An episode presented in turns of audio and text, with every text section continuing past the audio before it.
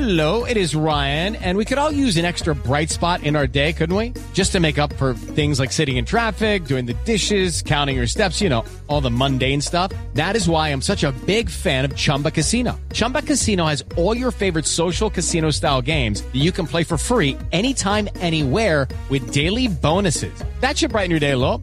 Actually, a lot. So sign up now at chumbacasino.com. That's chumbacasino.com. No purchase necessary. Group. Void were prohibited by law. See terms and conditions. 18 plus.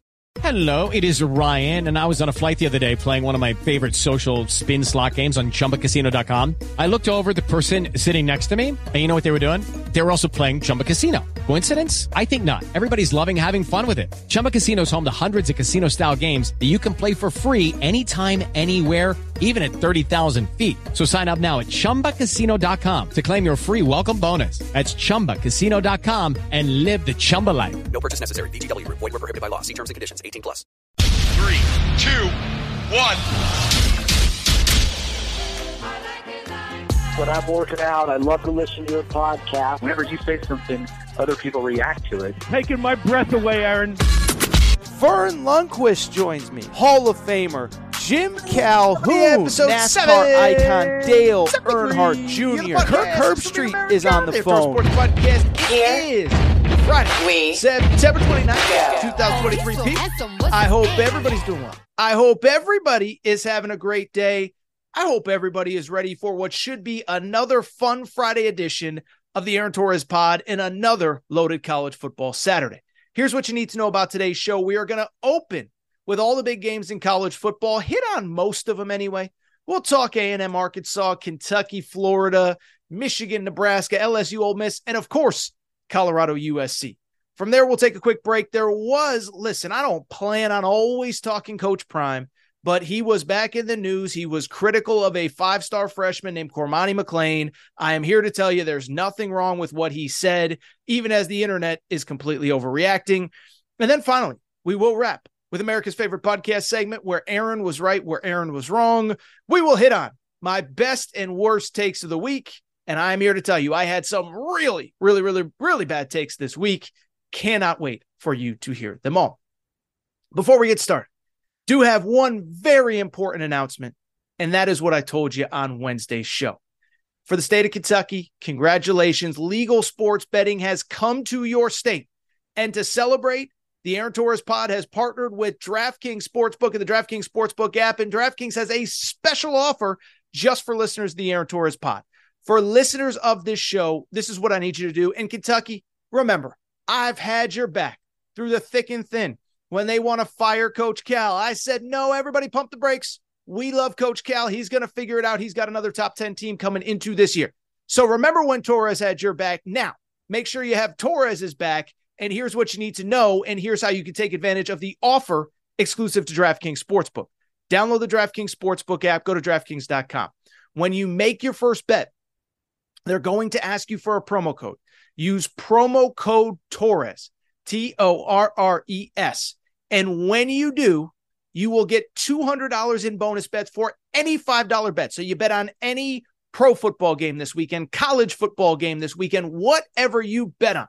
First bet for first time users, bet $5 on anything, get $200 in bonus bets courtesy of DraftKings and the DraftKings Sportsbook. They are our partners as Kentucky le- uh, uh, launches legal sports betting. I'm tripping over my own words here. I'm so excited, excited to work with our partners, DraftKings. Again, make sure to download the app. Bet $5 on any game, get 200 in bonus bets courtesy of DraftKings when you use the code Torres. Tell them Torres sent you. Thank you again to our partners at DraftKings on the week five slate. And I'll tell you what, let's start, speaking of which, with the beautiful state of Kentucky. Kentucky hosting Florida. Kentucky opened as a two and a half point favorite. It's down to about a point now, over under set at 44. But it is wild how quickly this rivalry has turned in the Wildcats' favor. The fact that they are favored after years and years and years of misery. What was it, about 30 years that Kentucky went without winning? Then they win in the swamp. I believe it was 20, what was it, 2018, I believe. Of course, three seasons ago, they win in Lexington. Last year, they win in the swamp. Now they are going for a three game winning streak on Saturday at home. When I look at this game, I think a couple things stand out. First of all, for those of you who haven't watched Kentucky much this year, these ain't your grandpa's Kentucky Wildcats, okay? This is a team that, while they still play very good defense, they are a much more explosive offense. This is a team that is averaging 38 points per game through four games, took care of business in the out of conference 3 and 0, and then put up 45 at Vanderbilt last week, second 40 point performance of the year. Devin Leary is in at quarterback. Ray Davis, a former Vanderbilt running back, has transferred in as well. And Kentucky, believe it or not, has one of the better wide receiver cores with uh, and Brown, Dane Key, and others. Florida, on the other hand, and this is the interesting part. Florida, they kind of play more like Kentucky than Kentucky does, right? For for years with this Kentucky Wildcats team, Mark Stoops, it was ground and pound, control the clock, run the football. Now it's kind of Florida who does that as well. Kentucky's the one airing it out. Florida's the one. If you watch that Tennessee game a few weeks ago, this is a team that that wants to control the clock, wants to be in control. Again, that Tennessee game, they fall down seven nothing, but they build back. They have a 20, what was it, 26 to 7 lead at halftime, if I remember correctly. And then the second half, they just basically sat on the ball, chewed up the clock, kept that Tennessee offense off the field they only had to score three points, and they ended up still beating Tennessee 29 to 10 or 29 16, I think was the final score. Regardless, two completely different teams, different than you expect. Kentucky's the high powered offense, Florida's the ground and pound. So the question now becomes can Florida improve to 2 0 in the SEC, or will it be Kentucky? Again, all the money appears to be coming in on Florida. Florida was a two and a half point favorite. Now they're down to one. I'll be blunt. In this game, I actually like the Kentucky Wildcats, and let me explain why. There's really three reasons why. One, first of all, I, I think there's a little bit too much like pro Florida buzz right now, right? College football is the craziest sport because uh, we know the narrative on Florida. They lose at Utah, a good team that is now 4 0 as we speak. And it is Sunbelt Billy, broke down Billy. Billy Napier's the worst thing that ever happened. It's never going to work. Then they have a, a quiet game against McNeese State. Then they beat Tennessee in a game that, you know, they, they just kind of, like I said, sat on the ball, chewed up the clock, and found a way to win. And now all of a sudden it's like, well, you know, Florida, they're really dangerous. They're on the way up. The recruiting's good. Give Billy Napier time. It's like we went from A to Z very quickly with Florida. And I think they're good. But listen, this is a developing program, and it's a program that very much still has a lot of work to do. I don't think this is the way Billy Napier wants to play. But because of the pieces left by Dan Mullen, because of the fact that that rec- these recruiting classes are slowly starting to trickle in, Florida currently has the number three class in 2024. This is a process, and this is not a very talented Florida team. And I think everybody's overhyping them based on one win over Tennessee. Remember, they have not lost to Tennessee since 2003. So it just feels weird how much buzz is coming in on Florida. Conversely, I know that Kentucky, they haven't been perfect early on. Devin Leary's not completing a high enough completion percentage. But what really stands out to me, as I said a minute ago, Florida plays more like Kentucky than they play like Kentucky did six, seven years ago. What's wild to me, I think for the first time that I can ever remember in this series, Kentucky's just got better dudes across the board. And I know that some Kentucky fans would say, well, what about last year? Florida stunk last year, six and seven. We didn't have a great year, but we were better than them. What I would say is Anthony Richardson in week two last year at least felt like an equalizer coming in. He was coming off that big Utah game. We didn't know at the time how much he was going to struggle passing. But I only bring it up because this year, just think about it. Which quarterback would you rather have? Graham Mertz on the road or Devin Leary at home? I'd rather have Devin Leary. But then you look at the skill position guys.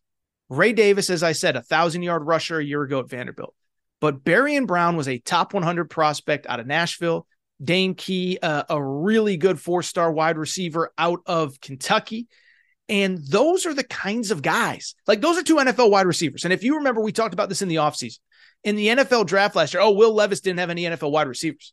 Uh, yeah, he did. They were just really young. And that's what stands out to me. These guys look like the dudes that Florida used to have, only now they're playing at Kentucky. Those two wide receivers I mentioned, they combined for eight catches, 150 yards, we saw the little head pat from Dane Key after a touchdown catch. So I just bring it up because I think Kentucky just has the better players. And this is what happens, by the way. when you have stability, when you have a program with a coach with a plan, when you have seven, eight, nine years of the same voice, as opposed to Florida, which has been through what four coaches in the last eight, nine years, whatever it's been, you know, Muschamp to to McElwain to Mullen to to to Napier. Like this is what happens. I think Kentucky has better players. And finally, you don't need to worry about that home field advantage. Did you see what Mark Stoops said prior to this game? He was asked about the crowd noise for a noon Eastern kickoff at Kentucky. He said, I have faith in my fan base that they will drink lots of beers and be very loud. I think he didn't say the loud part, but I think the insinuation was if they drink enough beer, they're going to be plenty loud when they come to the game. And so I look at this game and I'll be blunt. I do like Kentucky to win at home. I'll say a final score like what? 20, 30, we'll say 31 to 20. I, you know, I, I could see it being a little bit lower scoring, a little bit higher scoring. I'm going to stay away from the over under 44 but I do like Kentucky to win outright. I do like them to cover the one points. Take Kentucky for a third straight win in this series. Let's switch gears to just another bananas rivalry in the SEC. Dates back many, many, many years to the Southwest Conference. I'm of course talking about the Southwest Classic between Texas A&M and Arkansas. Texas A&M enters this one as a six and a half point favorite. The over under set at 53 and a half. And let me tell you this couple things stand out. Uh, you know, before I get into all the craziness, it is worth noting we did get an update on Texas A&M starter Conner Weigman on Wednesday morning. It was not good. He hurt his foot and he is going to be out for the year. Just a bummer. Former five star. You never root against anybody with injuries. But the good news is Conner Weigman went out at halftime last week against uh, Auburn, and Max Johnson is a more than capable replacement. Remember, this was a guy that transferred to Texas A&M from LSU was the starter at LSU in Coach O's final year there. So this is a guy with big game experience, and he looked really, really, really good uh, for A&M when he was forced in as a backup a week ago. Still, though, what I need to discuss is this: this series. I think it is amongst, if not, if it's not the craziest rivalry that most college football fans don't realize is bananas. It is in the very short conversation. Okay. So I looked it up because I was like, in my head, I'm like, every year this this game seems to be crazy and down to the wire. Is that actually true? Well, I looked it up and the answer is absolutely yes. Okay. So I looked it up and I know I said looked it up 37 times. Forgive me, but went back and checked. Okay. And of the last 10 times that these two teams have played, the last 10 times, six of them have been decided by a touchdown or less. Three have gone to overtime. Somebody tweeted at me a stat. I don't even know if it's true, but it sounds true. That since A&M got to the SEC 11 years ago, there have been five times where they entered the fourth quarter trailing by a touchdown or more.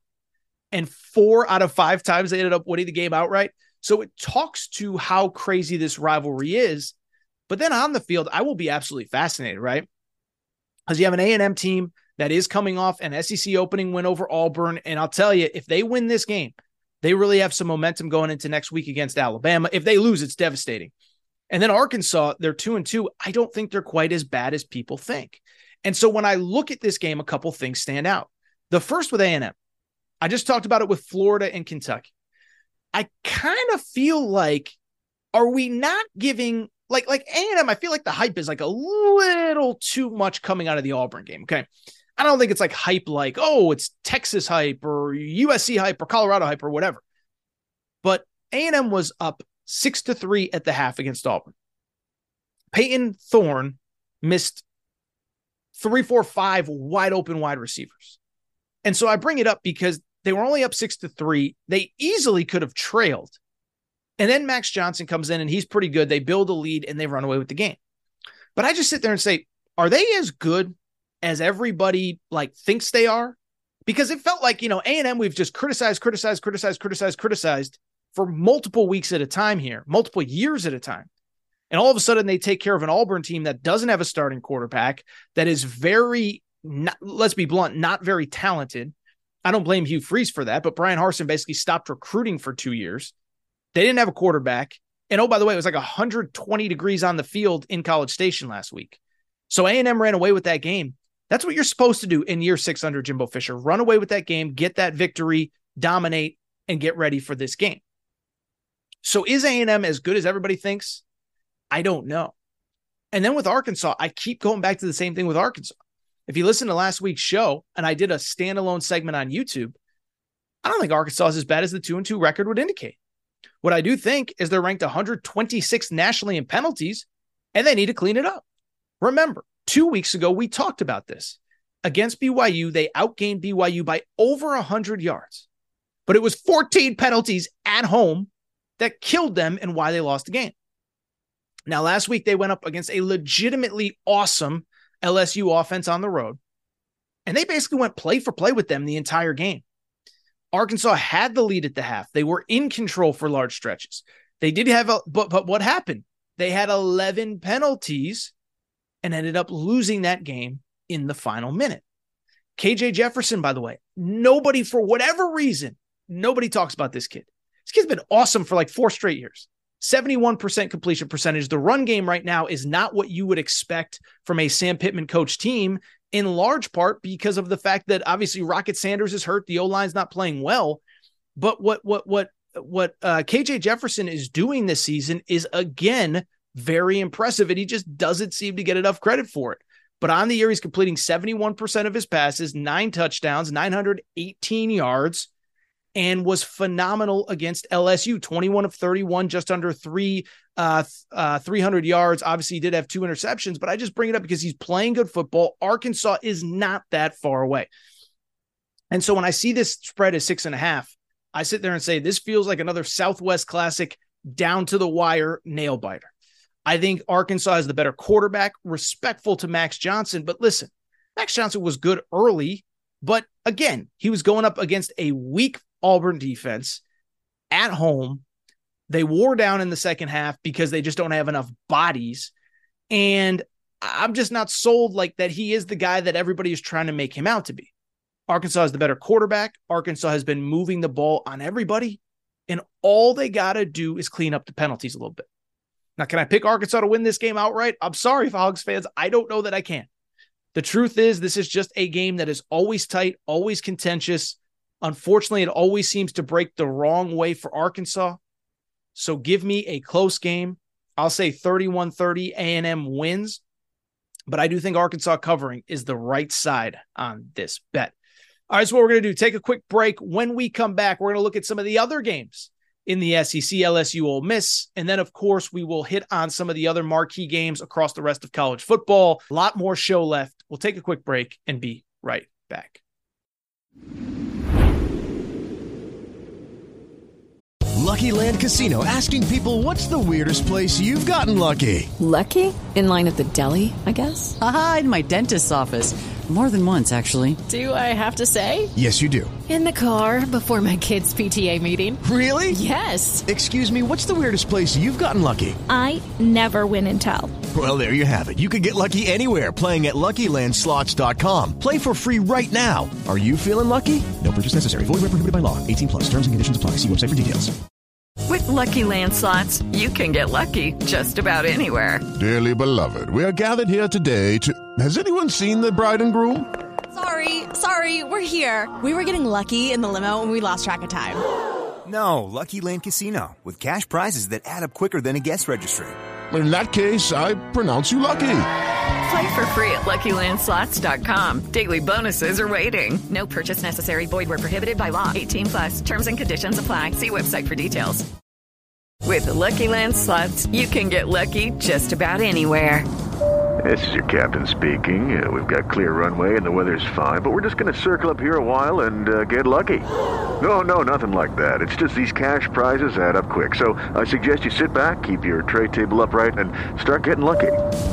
Play for free at LuckyLandSlots.com. Are you feeling lucky? No purchase necessary. Void where prohibited by law. 18 plus terms and conditions apply. See website for details. All right, everybody.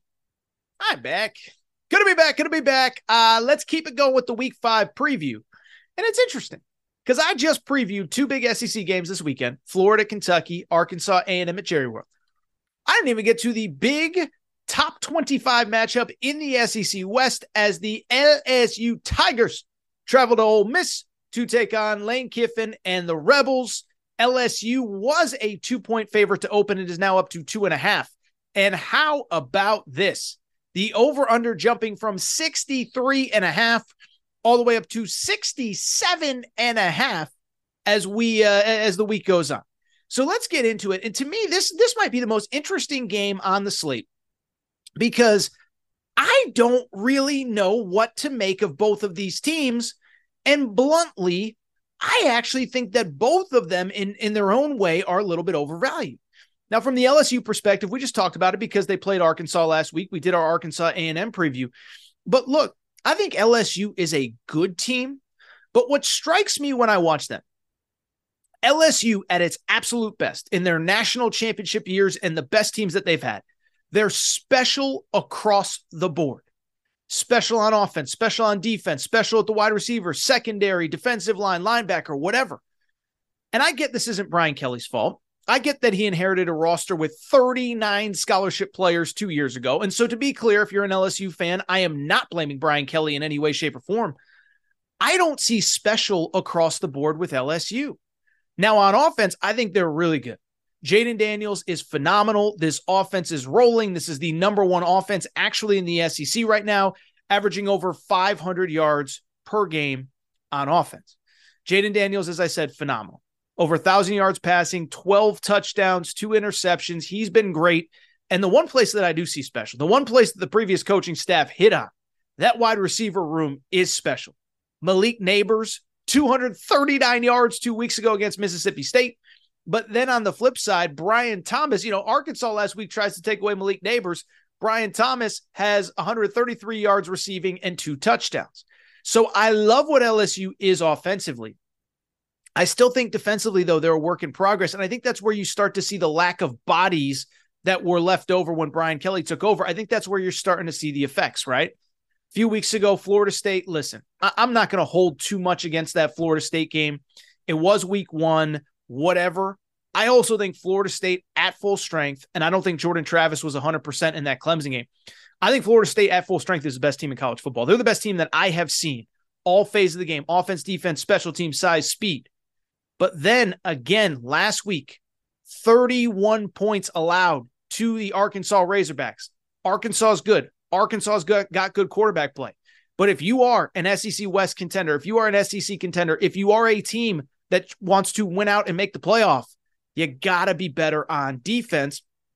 And that's why this game is interesting because one, LSU is flawed, two, Ole Miss is flawed, but I didn't even mention this. There's so much at stake for both these teams, right? If LSU loses this game, second loss before September, this was a team that some picked to make the college football playoff. Ole Miss, meanwhile, lost at Alabama last week, so this would be their second SEC loss. At least if LSU lost this game, they'd still be in the West picture. Ole Miss would be completely out of it. And so let's get to Ole Miss because, like I said with LSU, I think everybody liked LSU, but now you're starting to see flaws. It's the same with Ole Miss. And listen, I get a lot of stuff wrong, and maybe I'll be wrong come Monday on this game. I'm underwhelmed by this offense. And that sounds crazy. Doesn't sound as crazy as last week, but I told you last week that Ole Miss Alabama game. I said take the under in that game. I don't trust this offense because you see the cross the board, cross the season stats. And coming into last week, Ole Miss was number four in the country in scoring, number 11 in total offense. But I said, look at how these games are playing out. When they played at Tulane, it was 17 17 going into the fourth quarter, and they put up a bunch of points and it got out of hand.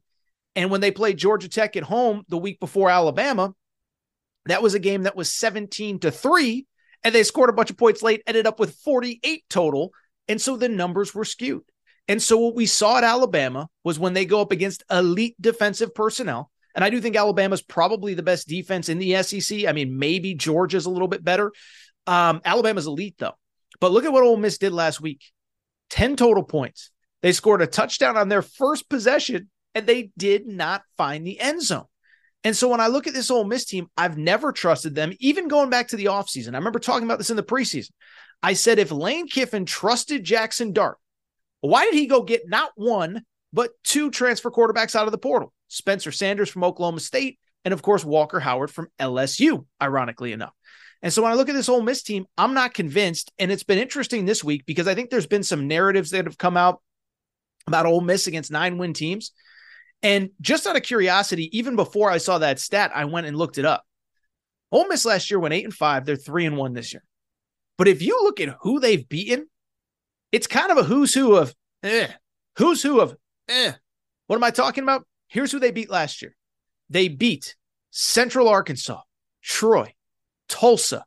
They beat Kentucky. They beat A&M. They beat Auburn and they beat Vanderbilt last year. I'm missing one team. I might be missing one team. Let me see if I'm missing one on Ole Miss. Let me double check on that last year. Troy, Central Arkansas, Georgia Tech, Tulsa. So four out of conference, and then in conference, Kentucky, Vandy, Auburn, A&M. So to be clear, last year their eight wins. Three came against schools that ultimately fired their coaches: Tulsa, Georgia Tech, and Auburn. The worst A&M team, pretty much of this century, and also a Kentucky team that largely disappointed. This year, their three wins were against Tulane with a backup quarterback, Mercer, and Georgia Tech. And so I'm just not sold on Ole Miss. I don't believe in them. And I think this is a game that they probably lose. Now, I don't love taking road underdogs, and I don't totally trust LSU, or I don't love taking road favorites, and I don't totally trust LSU. So, what I'm going to do here is a little bit different. I'm actually going to take the under in this game. I just think everybody is totally overvaluing this L- this Ole Miss offense, and I, I think the defense isn't as bad as people think. But I don't think they're just going to march up and down the field, even against an LSU defense that I have questions about. So give me a 31 to 24 LSU win. But I think the smart play here is the under. I think it goes way under. I think LSU wins, but rather than taking LSU as the road favorite, I'll go ahead and just take the under. Let's get out of SEC country. Enough SEC talk. Let's go all the way out west. Yes, I am going to talk about the game that America, you know, you either love them or you hate them. I'm, of course, talking about the Colorado Buffaloes. They are hosting the USC Trojans. Colorado, of course, is a 21 and a half point underdog. USC, a 21 and a half point favorite. The over under at 73 and a half. And what's interesting about this game, first of all, we'll talk about Colorado's last week in a minute. But one, this actually opened as around a four touchdown USC as a favorite. So it's actually been bet down significantly. But when it opened, it was off of what happened last week.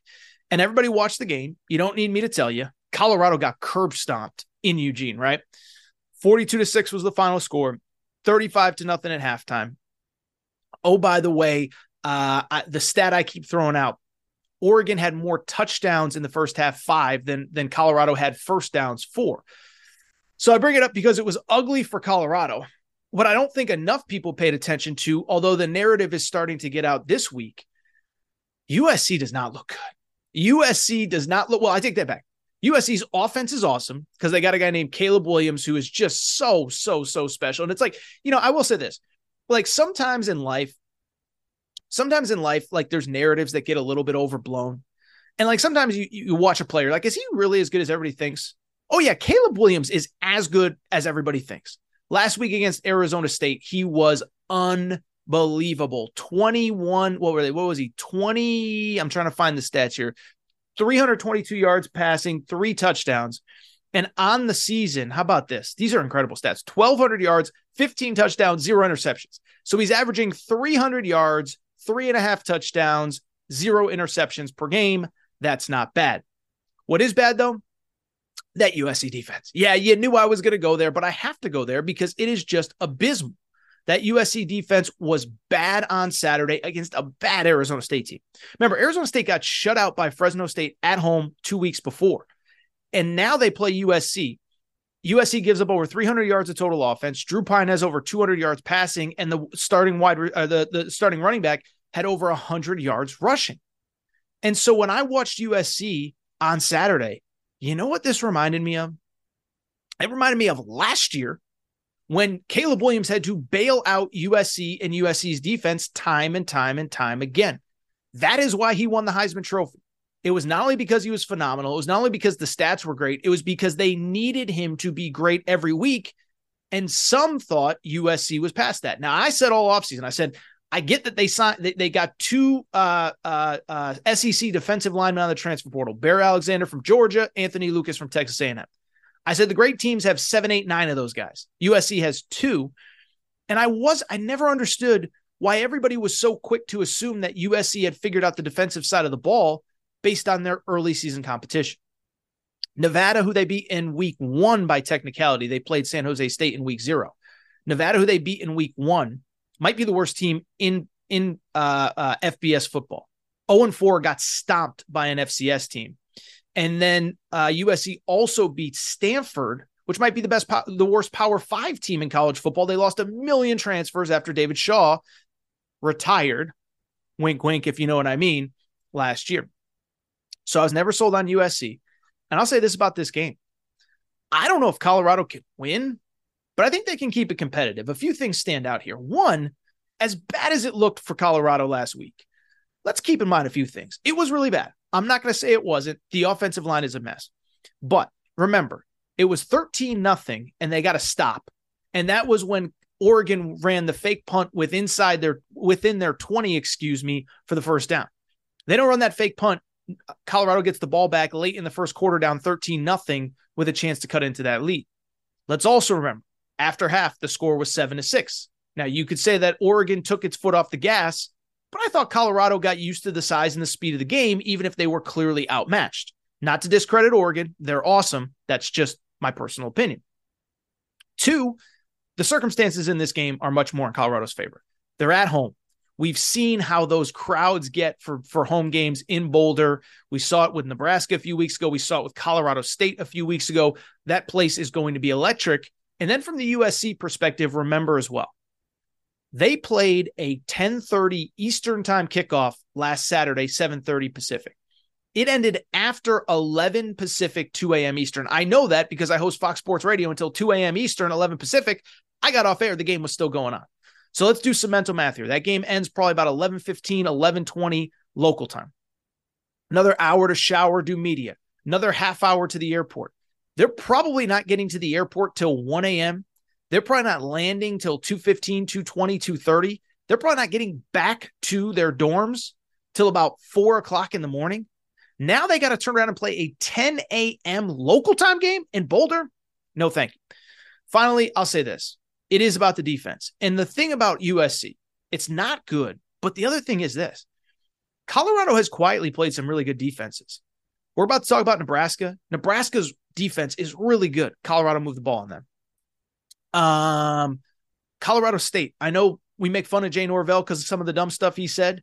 Their defense is legit. And then finally, uh, even TCU has played pretty good defense outside of that Colorado game. USC is the 77th ranked run defense. Every single team that Colorado has played is in the top 35 in run defense. So I think they're able to move the ball a little bit on the ground. But I bring it up because I think Colorado can do enough to keep it close. I would not bet the money line. But if you're asking me, can they cover three touchdowns and change? I think they can cover three touchdowns in the hook. Give me Colorado to cover USC to win outright. I think this one's close. I think this one's competitive. And I think Lincoln Riley gets his pants pulled down a little bit, which sounds weirdly and wildly inappropriate. But I think there's a chance that it's close and competitive into the fourth quarter. Really quickly, let's do one more game. We'll take a quick break and we'll wrap on some of the other ones. Um, let's go out to the heartland, Big Ten country. And by the way, you speak you, you want to know how big this Colorado thing has gotten? The fact that Nebraska, Michigan, two big time brands in college football, get bumped to the 3:30 Eastern time slot on Fox. It shows you how big this Colorado thing has gotten that they chose Colorado USC. Now, admittedly, Caleb Williams is in that game over Michigan, Nebraska. Anyway, enough about that. Michigan, a 17 point favorite in this game. How about this? How about this? The over under set at 39 points. Insanity. Insanity, I tell you, people. Insanity. Okay. So let's get into the preview. And let me say this 39 points is the over under. It's going to be low scoring. I agree with Vegas a thousand percent on this. Um, Michigan, listen, Michigan, we can criticize the early season schedule. Defensively, they have been every bit as good as advertised. Now, look, I understand the schedule East Carolina, UNLV, Bowling Green, Rutgers, not exactly uh, you know, what what even Colorado has had to deal with early in the season. But at the same time, when you win those four games 30 to 3, 35 to 7, 31 to 6, 31 to 7 without breaking a sweat, that's still very, very, very impressive from the Michigan perspective. Defense is as good as advertised. What's interesting is the offense has been okay. I wouldn't call it great, though. I wouldn't call it great. JJ McCarthy, obviously, a few weeks ago had that three touchdown game. Overall, they're moving the ball, but not at the level that they have in the past. 405 yards per game, 61st nationally. That's not very good when you think about the competition. And I do think McCarthy's been a little bit loose with the ball. Not just the three interceptions, but there were two or three throws against Rutgers last week that easily could have picked off that weren't. And I still think with JJ McCarthy goes back to last year's college football playoff against TCU. Feels like sometimes he gets too cute, too fun, too this, too that. And I'm just like, I don't know if I like how he operates sometimes. So I'm not sold on JJ McCarthy. The other thing that's interesting about the Michigan offense, anyone besides me see Jim Harbaugh's comments about the running back room this week? He was basically asked about the running back room. And what he said was, you know, he kind of sees himself as a father figure and he doesn't want to overuse his running backs. He point blank said, Blake Corum, I told him he should go to the NFL. He decided to come back. Donovan Edwards, who was a thousand yard rusher last year, really hasn't gotten going. And so I bring it up because they're going up against a Nebraska defense, which is really good. And I know the last time we saw Nebraska, Jeff Sims was fumbling the ball all over the field and we didn't know what was going on and what, what the heck is up with that team. But at the same time, this Nebraska defense has been really good all season long. Take out the Colorado game where they kept giving the ball back to Colorado. These are the point totals that they've given up. Let me make sure I have this correct. Colorado has given up, or Nebraska has given up 10 points, 11 points, and 14 points in their three games this season. I actually need to double check that. It's not 10.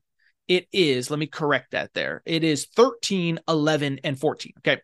So take out the Colorado game. They've given up 13, 11, and 14.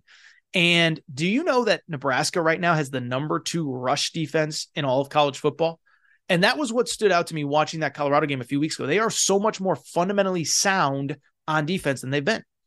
Offensively, don't tell anybody. Be quiet. Shh, little whisper there.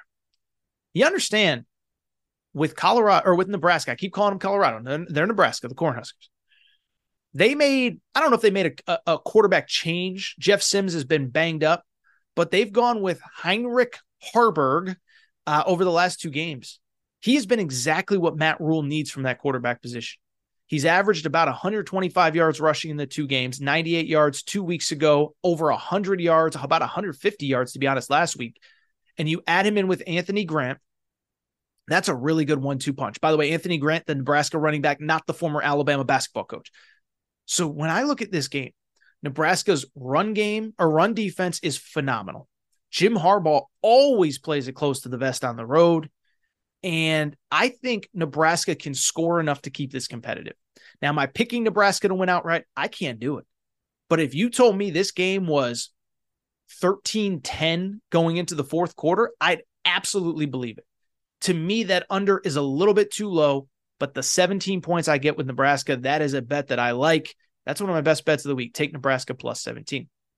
That's what we're going to do. Take a quick break, come back, and we're just going to rip through the rest of the games. Duke, Notre Dame, Texas, Kansas, Tennessee, South Carolina. There's a couple other big ones. Quick break. Be right back. Lucky Land Casino asking people what's the weirdest place you've gotten lucky? Lucky? In line at the deli, I guess? Aha, in my dentist's office. More than once, actually. Do I have to say? Yes, you do. In the car before my kids' PTA meeting. Really? Yes. Excuse me, what's the weirdest place you've gotten lucky? I never win and tell. Well, there you have it. You can get lucky anywhere playing at LuckyLandSlots.com. Play for free right now. Are you feeling lucky? No purchase necessary. Void where prohibited by law. 18 plus. Terms and conditions apply. See website for details. Judy was boring. Hello. Then Judy discovered ChumbaCasino.com. It's my little escape. Now Judy's the life of the party. Oh, baby, mama's bringing home the bacon. Whoa, take it easy, Judy. The Chumba life is for everybody. So go to ChumbaCasino.com and play over 100 casino-style games. Join today and play for free for your chance to redeem some serious prizes. ChumbaCasino.com. No purchase necessary. Void where prohibited by law. 18 plus terms and conditions apply. See website for details. All right, everybody. I'm back. To be back. To be back. I do want to switch gears and I do want to talk about an interesting little topic that has popped up here over the last couple days. Yes, it involves Colorado, Deion Sanders, the man they call Coach Prime. And so it's interesting, right? Because on Wednesday's Aaron Torres pod, we kind of talked about this exact same thing. I said, you know, there's a lot of people out there that, you know, there's the people that love Coach Prime, we know, you know, the millions of people that he brings to a TV set every single weekend. But at the same time, there's a lot of people that claim that they don't like Deion Sanders, Coach Prime, the head coach of the Colorado Buffaloes. And what I said was, I don't believe that there are people out there that do not like him. I believe that a lot of people are tired of the media coverage and over coverage. And what I said was, this is unfortunately for the people that are frustrated by the media coverage, this is simply what you have to deal with with Coach Prime. The good of he brings millions and millions and millions of people to this sport that wouldn't otherwise be interested. But the bad of it is, is that everything he says is going to be analyzed and overanalyzed. Same with all the coaches that he coaches against, the players that he coaches against. This is part of part. This is part of having Coach Prime in college football. My buddy Josh Pate from CBS Sports calls it the Deion tax, right? You get the good, but you got to deal with the bad. And this is exactly what we talked about on Wednesday's show. Well, I bring it up because we have not seen a better example of this yet than what happened earlier this week when it came to Cormani McClain, the five star cornerback that frankly has not seen very much playing time at Colorado. And I think most people kind of remember the backstory, but obviously Coach Prime got to Colorado in December, um, brought a bunch of players with him, including Travis Hunter, the number one cornerback in the high school class of 2022. And then Coach Prime gets to Colorado and within the first few months signs the number one cornerback in the class of 2023 in Cormani McClain. Travis Hunter had a great freshman year, dealt with some injuries, but was excellent at Jackson State. And I think everybody assumed it would be very much the same for Cormani McClain. He'd come to Colorado, he'd play immediately, he'd be awesome, and you would have one of the most lethal, if not the most lethal, cornerback combos in all of college football, Colorado. Well, unfortunately, it hasn't happened that way. Um, Travis Hunter has been great when he's been on the field. He's hurt right now.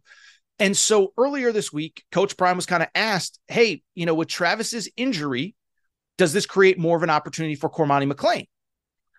And Deion Sanders basically said, no, not really. And he was asked why, why Cormani wasn't playing and essentially what he needed to do to get on the field. Well, Coach Prime shared his thoughts and was not afraid to be brutally honest. When asked what Cormani McClain could do to get on the field, he said, study and prepare. Be on time for meetings, show up to the darn meetings. Understand what we're doing as a scheme, want to play this game, desire to play this game, desire to be the best at this game at practice in the film room and on your own free time. You do know I check the film from each player on the week. Thursday, I need film time from the whole staff so I can see who's preparing. And that's not just about Cormani, it's about a multitude of them. So if I don't see that, you would be a fool to put somebody out there who's unprepared. And so when I saw this quote, a couple things came about. I said, wow, it is not often that a coach is as honest and as transparent and as real as Coach Prime was there. But I kind of assumed that just everybody would say, okay, coach knows his players best. He's being tough on the kid, but it's because he loves him. But of course, again, because it's Coach Prime, because everything he says is analyzed and overanalyzed, we slowly, over the course of the last day or so, got the backlash to the backlash. So first it was, this is great, this is awesome. And then all of a sudden, Everybody came out and, oh my God, how could Coach Prime talk about an 18 year old kid like that? It's so awful. It's so evil. I am here to tell you this. If you believe that Coach Prime did anything wrong in publicly calling out Cormani McClain, I'm here to tell you listen, I don't tell people what opinions to have, but I definitely disagree with you. And in this case, I believe you're 100% wrong on Coach Prime's actions. First off, let me start by saying this. Listen, there's a lot of people, oh, you know, he could have handled this internally. He could have said it in a different way. He could have blah, blah, blah, blah, blah. Let me tell you this. Listen, I'm not a Colorado football player. Surprise, surprise. Uh, but I did play sports. I, I've been in locker rooms. And the one thing I can tell you, and I think most people who have been in locker rooms would probably agree with me on this. If Coach Prime said this publicly, I guarantee, I sound like George Foreman, I guarantee it. I guarantee this has been expressed to Cormani McClain privately. Okay. It's been expressed by Cormani McClain, uh, by Coach Prime. I bet it's been expressed by the position coach. I bet it's been expressed by his own teammates. One thing when I was in high school playing sports, it was a million years ago. I'm an old man. But what were the things that the older players, the veteran players tried to do? tried to talk to the younger players, say, look, man, this is how we do things. This is the standard. This is the expectation. You got to be on time. You got to be accountable. You got to watch film. I guarantee this is not the first time Cormani McClain has heard this. I guarantee it's probably not the fifth, sixth, seventh time he's heard it. I guarantee he's heard it from his teammates. I've heard it, he's heard it from the assistant coaches, and he's heard it from Coach Prime himself. Beyond that, I also don't understand what the controversy is when all Coach Prime is doing is trying to live up to the promises that he made Cormani McClain and his family in recruiting. Again, I was not in on the private one on one meetings, but what I guarantee you is that when Coach Prime flew to Miami to meet with the family, kid is originally from the Miami area. I, I think Lakeland, so maybe not Miami. I think that's whatever. I guarantee what he told Cormani's mom and family and loved ones was, I am going to treat your son like my own. Well, I can be honest, I'm not a parent, but I have parents, love them both. Um, you know, I I I watch, you know, friends, Nate, whatever. The point I'm trying to make is you don't just love your kid and you're not just when you're a parent, when Coach Prime is making the promise, I am going to be a parent to this kid, it's not just all lollipops and gumdrops and, and, and a great time. Being part of a being a parent sometimes is tough. Holding your son or daughter accountable, punishing them publicly or privately when they do something wrong. You mean to tell me that all of you out there, there's never been a moment where you did something dumb as a kid and mom or dad said, Yeah, Aaron couldn't come, Johnny couldn't come, Billy couldn't come because he didn't do his homework, because he's getting in trouble at school, because he's this, because he's that. I got pulled out of sports when I was a kid because my mom knew that was the only way to get me to focus on school. And so she said, and she told people, she's like, well, he's not playing this week because he's not taking care of his business at school. And so that is part of being a parent. And that is part of what Coach Prime has promised this kid when they sat down. I'm going to treat you, your son like one of my own. It's not always good. It's not always rainbows. It's not always sunshine. Oh, by the way, and I tell my wife this all the time tough love is still love. Coach Prime is doing this out of a place of love, out of a place of wanting this kid to succeed, out of a place of wanting this kid to mature. I think that's the part that's tripping me up here. It'd be one thing, like like like the people that are criticizing, okay? Why do you go public with this? Well, it'd be one thing if if a reporter asked Coach Prime, why is he not playing? And Coach Prime said he's not good enough. He's too slow. He's out of shape. He's not as good as I thought he was. That to me would cross a line. But some of this is on Cormani too, right? Listen to what Coach Prime said that first sentence. Study and prepare. I guess it's more than one sentence, but you get the point. Study and prepare. Be on time for meetings. Show up to the darn meetings. This is on Cormani McClain too. If he's showing up late, if he's not showing up at all, if he's unprepared, that's not on the coaching staff. That's not on Travis Hunter. That's not on Shedeur Sanders. That's not on the leaders in that locker room. That's on him for being a young adult. And so to me, this is the part that drives me crazy about how we cover college athletes in the NIL transfer portal era. Listen, for years I was told college athletes should get a cut of the check. They're they're they're not kids, they're they're grown-ups. And I tend to agree. I'm happy NIL is here. I'm happy kids are getting paid. I'm happy kids are getting a cut of uh, the, the, the millions and billions of dollars that they bring in. But at the same time, there are now expectations, right? And so the guys that are achieving at the highest level of NIL, it's because they're they're they're they're living up to the expectations on the field and they're cashing it off the field. Caleb Williams, Shedeur Sanders, Travis Hunter. I mean, we're talking about the best players in college football. They put in the work to get all of the rewards. And what it sounds like to me, and I'm not trying to psychoanalyze, I'm trying to read between the lines of what Coach Prime said. It sounds like Cormani McClain wants all the cool stuff without putting in the work. Well, there's an old saying in sports the only place that success comes before work is in the dictionary, and it's true. And so part of this is on the kid. And by the way, it's okay. He's 18 years old. It's okay for him to screw up, to be a little bit immature. I was immature at 18 years old, the first time I was away from home. But again, people had to be tough on me. Grow up, grow out of it, whatever. By the way, if I wasn't doing what I was supposed to be doing and and I tried to come home, my mom would have said, "Get your butt back there and get it figured out." So I don't understand why this is somehow like let's feel bad for the kid. And this is the last part that that that I've been thinking about a lot lately. I've covered college sports forever, okay? And I know that as this stuff starts to to to to get out. And more importantly, is Cormani McClain hasn't played the first couple games. I guarantee you, there were coaches that looked at that stat sheet from the first game against TCU and were hitting up Cormani's people and saying, if you don't want to be there, if they're not going to play you, come here. I don't want to name a school because I don't know and I'm not going to accuse, but there are schools that are reaching out to his people. I saw coaches tagged on Twitter. I searched Cormani McClain on Twitter on Thursday morning and I saw coaches from schools tagged, hey, call this kid. And so this is the one thing that I truly hope. Now, look, if he needs to be close to closer to home for family, for whatever, that's different.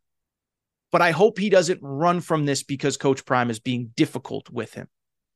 I hope that if this is about maturity and growing up and being responsible, that he doesn't listen to the assistant coaches, the head coaches, the recruiting people that are reaching out to his people, that are reaching out to him, the fans that are probably reaching out to him and saying, just come here, come with us. We'll take better care of you. No, Coach Prime is taking great care of you. It's because he cares about you. And I'll leave you with this. I keep hearing all about this Cormani. If you care about Cormani McClain, if you really care about him growing and maturing, don't take it out on Deion Sanders. Don't take it out on Coach Prime. Hope that he stays with Coach Prime. I can't talk about from a football perspective. I would imagine from a football perspective, playing for the greatest cornerback of all time will help. But if you care about him as a person and maturing and becoming an adult, Colorado is the place that he should be. I just want to do take a quick break, come back, and when we come back, I do want to wrap with America's favorite podcast segment where Aaron was right, where Aaron was wrong. Quick break. Be right back.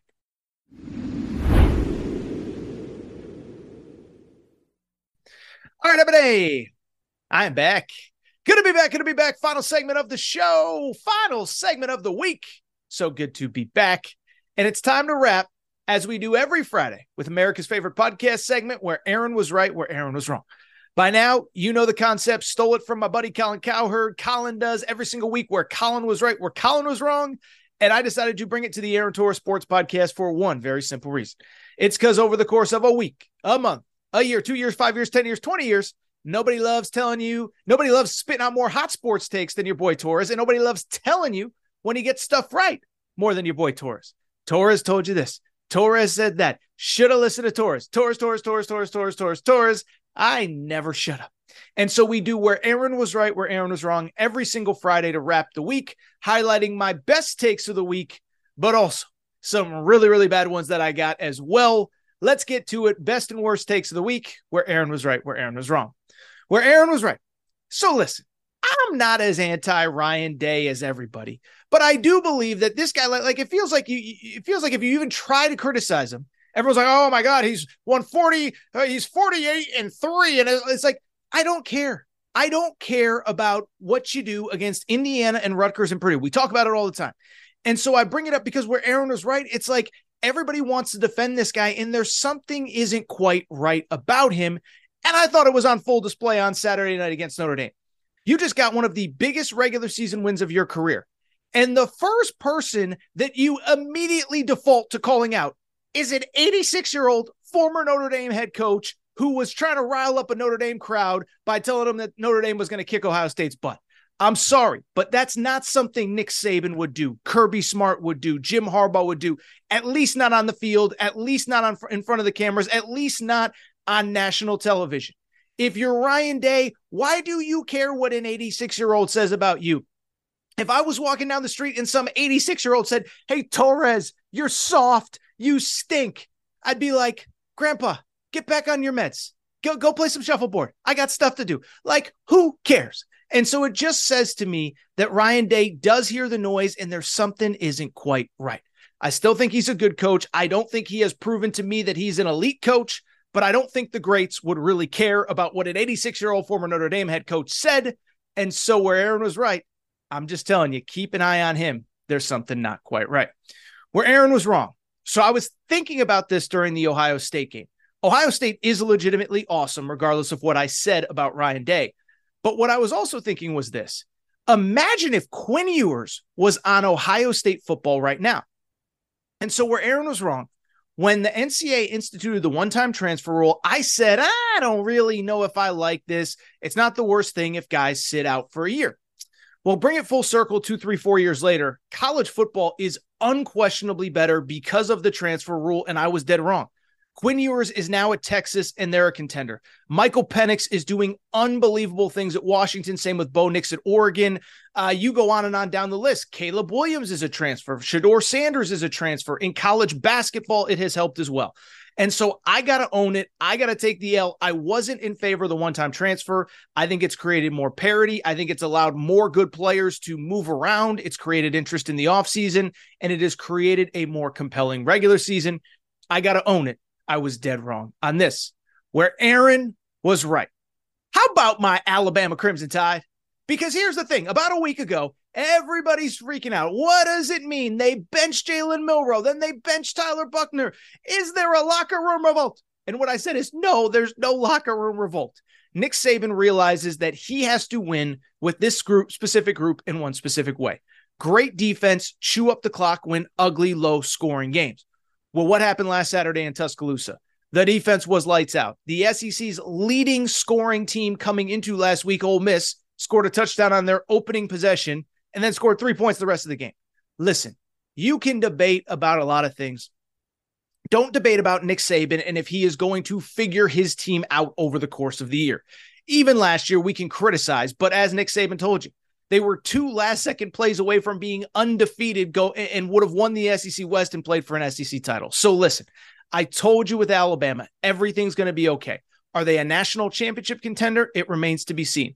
Is Jalen Milroe's throwing ability going to eventually limit them? Maybe. But Nick Saban realized after that South Florida game, his offensive line cannot pass block. He needs a guy that can move the chains with his feet. That was why Jalen Milroe was named the starter, just like I told you where Aaron was wrong.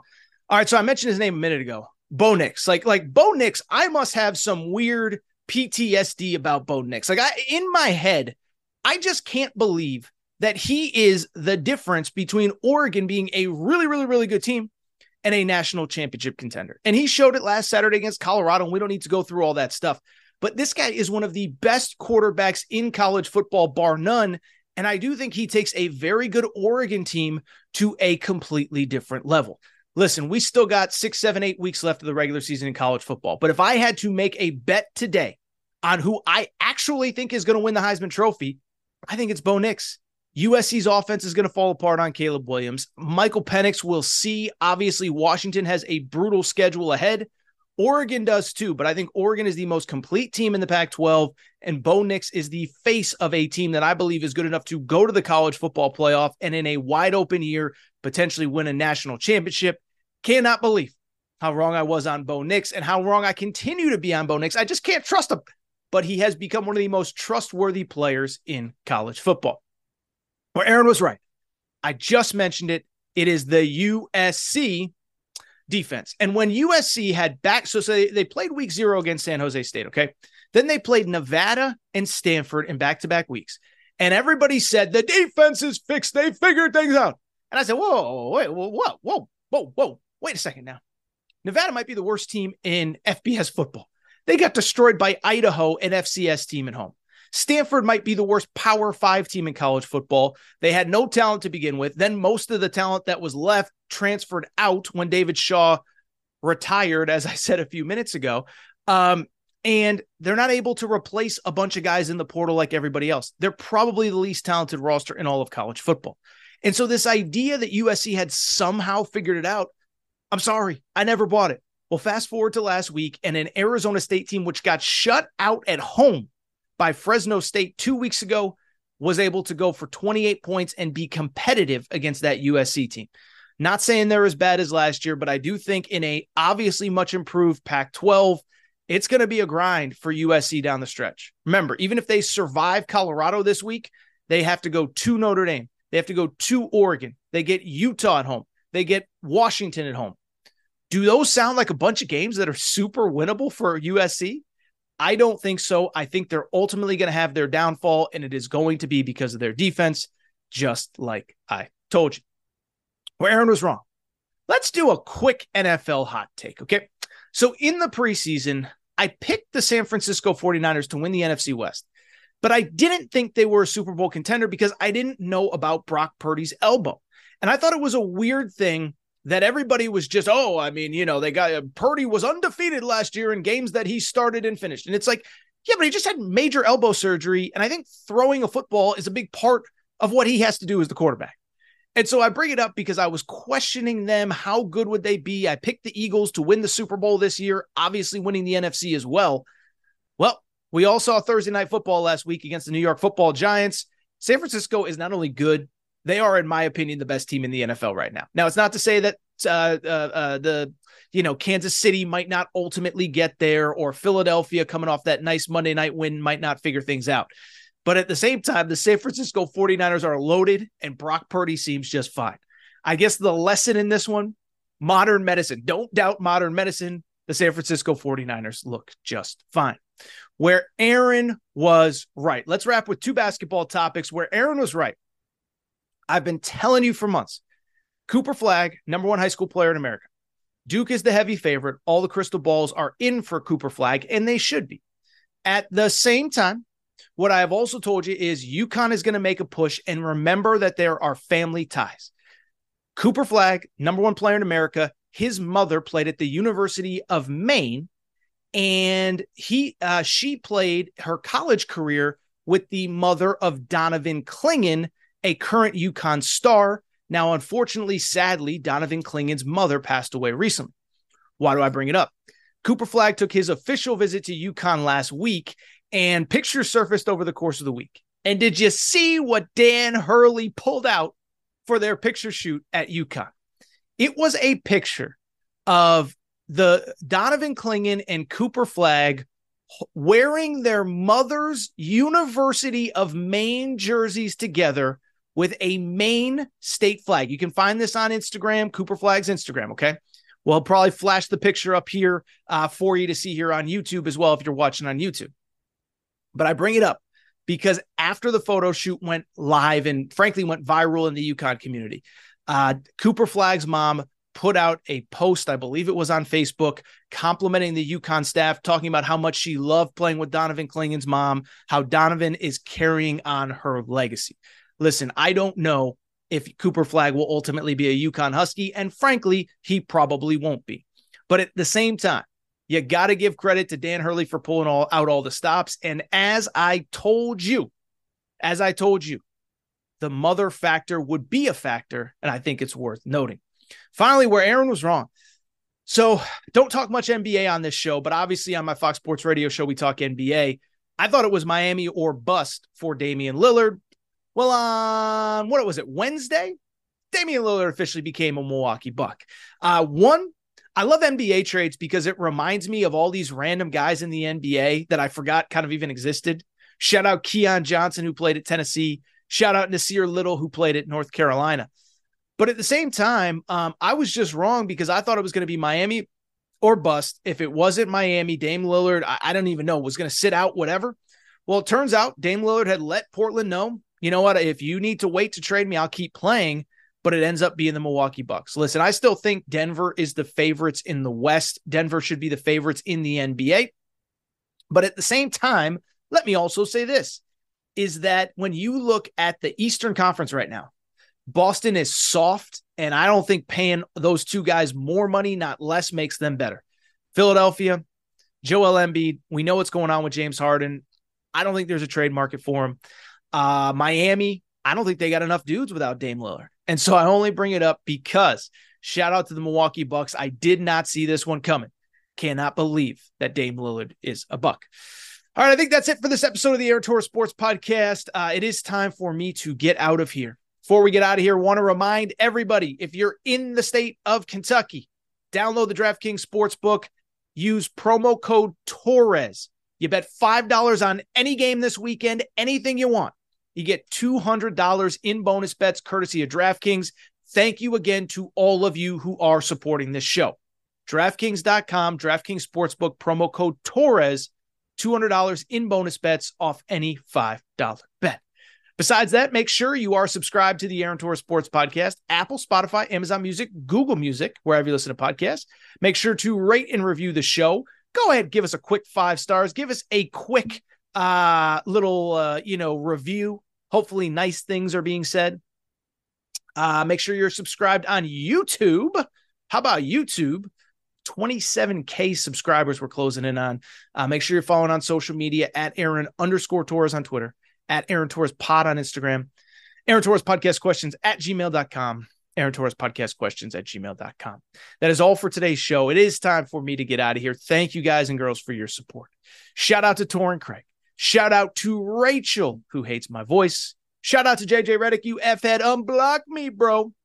I will be back on Monday and we will have plenty to talk about on Monday's Aaron Torres. Judy was boring. Hello. Then Judy discovered ChumbaCasino.com. It's my little escape. Now Judy's the life of the party. Oh, baby, Mama's bringing home the bacon. Whoa, take it easy, Judy. The Chumba life is for everybody. So go to ChumbaCasino.com and play over 100 casino style games. Join today and play for free for your chance to redeem some serious prizes. ChumbaCasino.com. No purchase necessary. Void where prohibited by law. 18 plus terms and conditions apply. See website for details. With the Lucky Land slots, you can get lucky just about anywhere.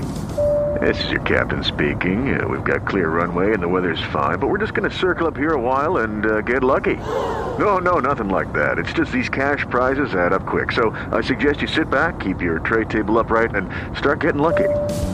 Play for free at LuckyLandSlots.com. Are you feeling lucky? No purchase necessary. Void where prohibited by law. 18 plus terms and conditions apply. See website for details.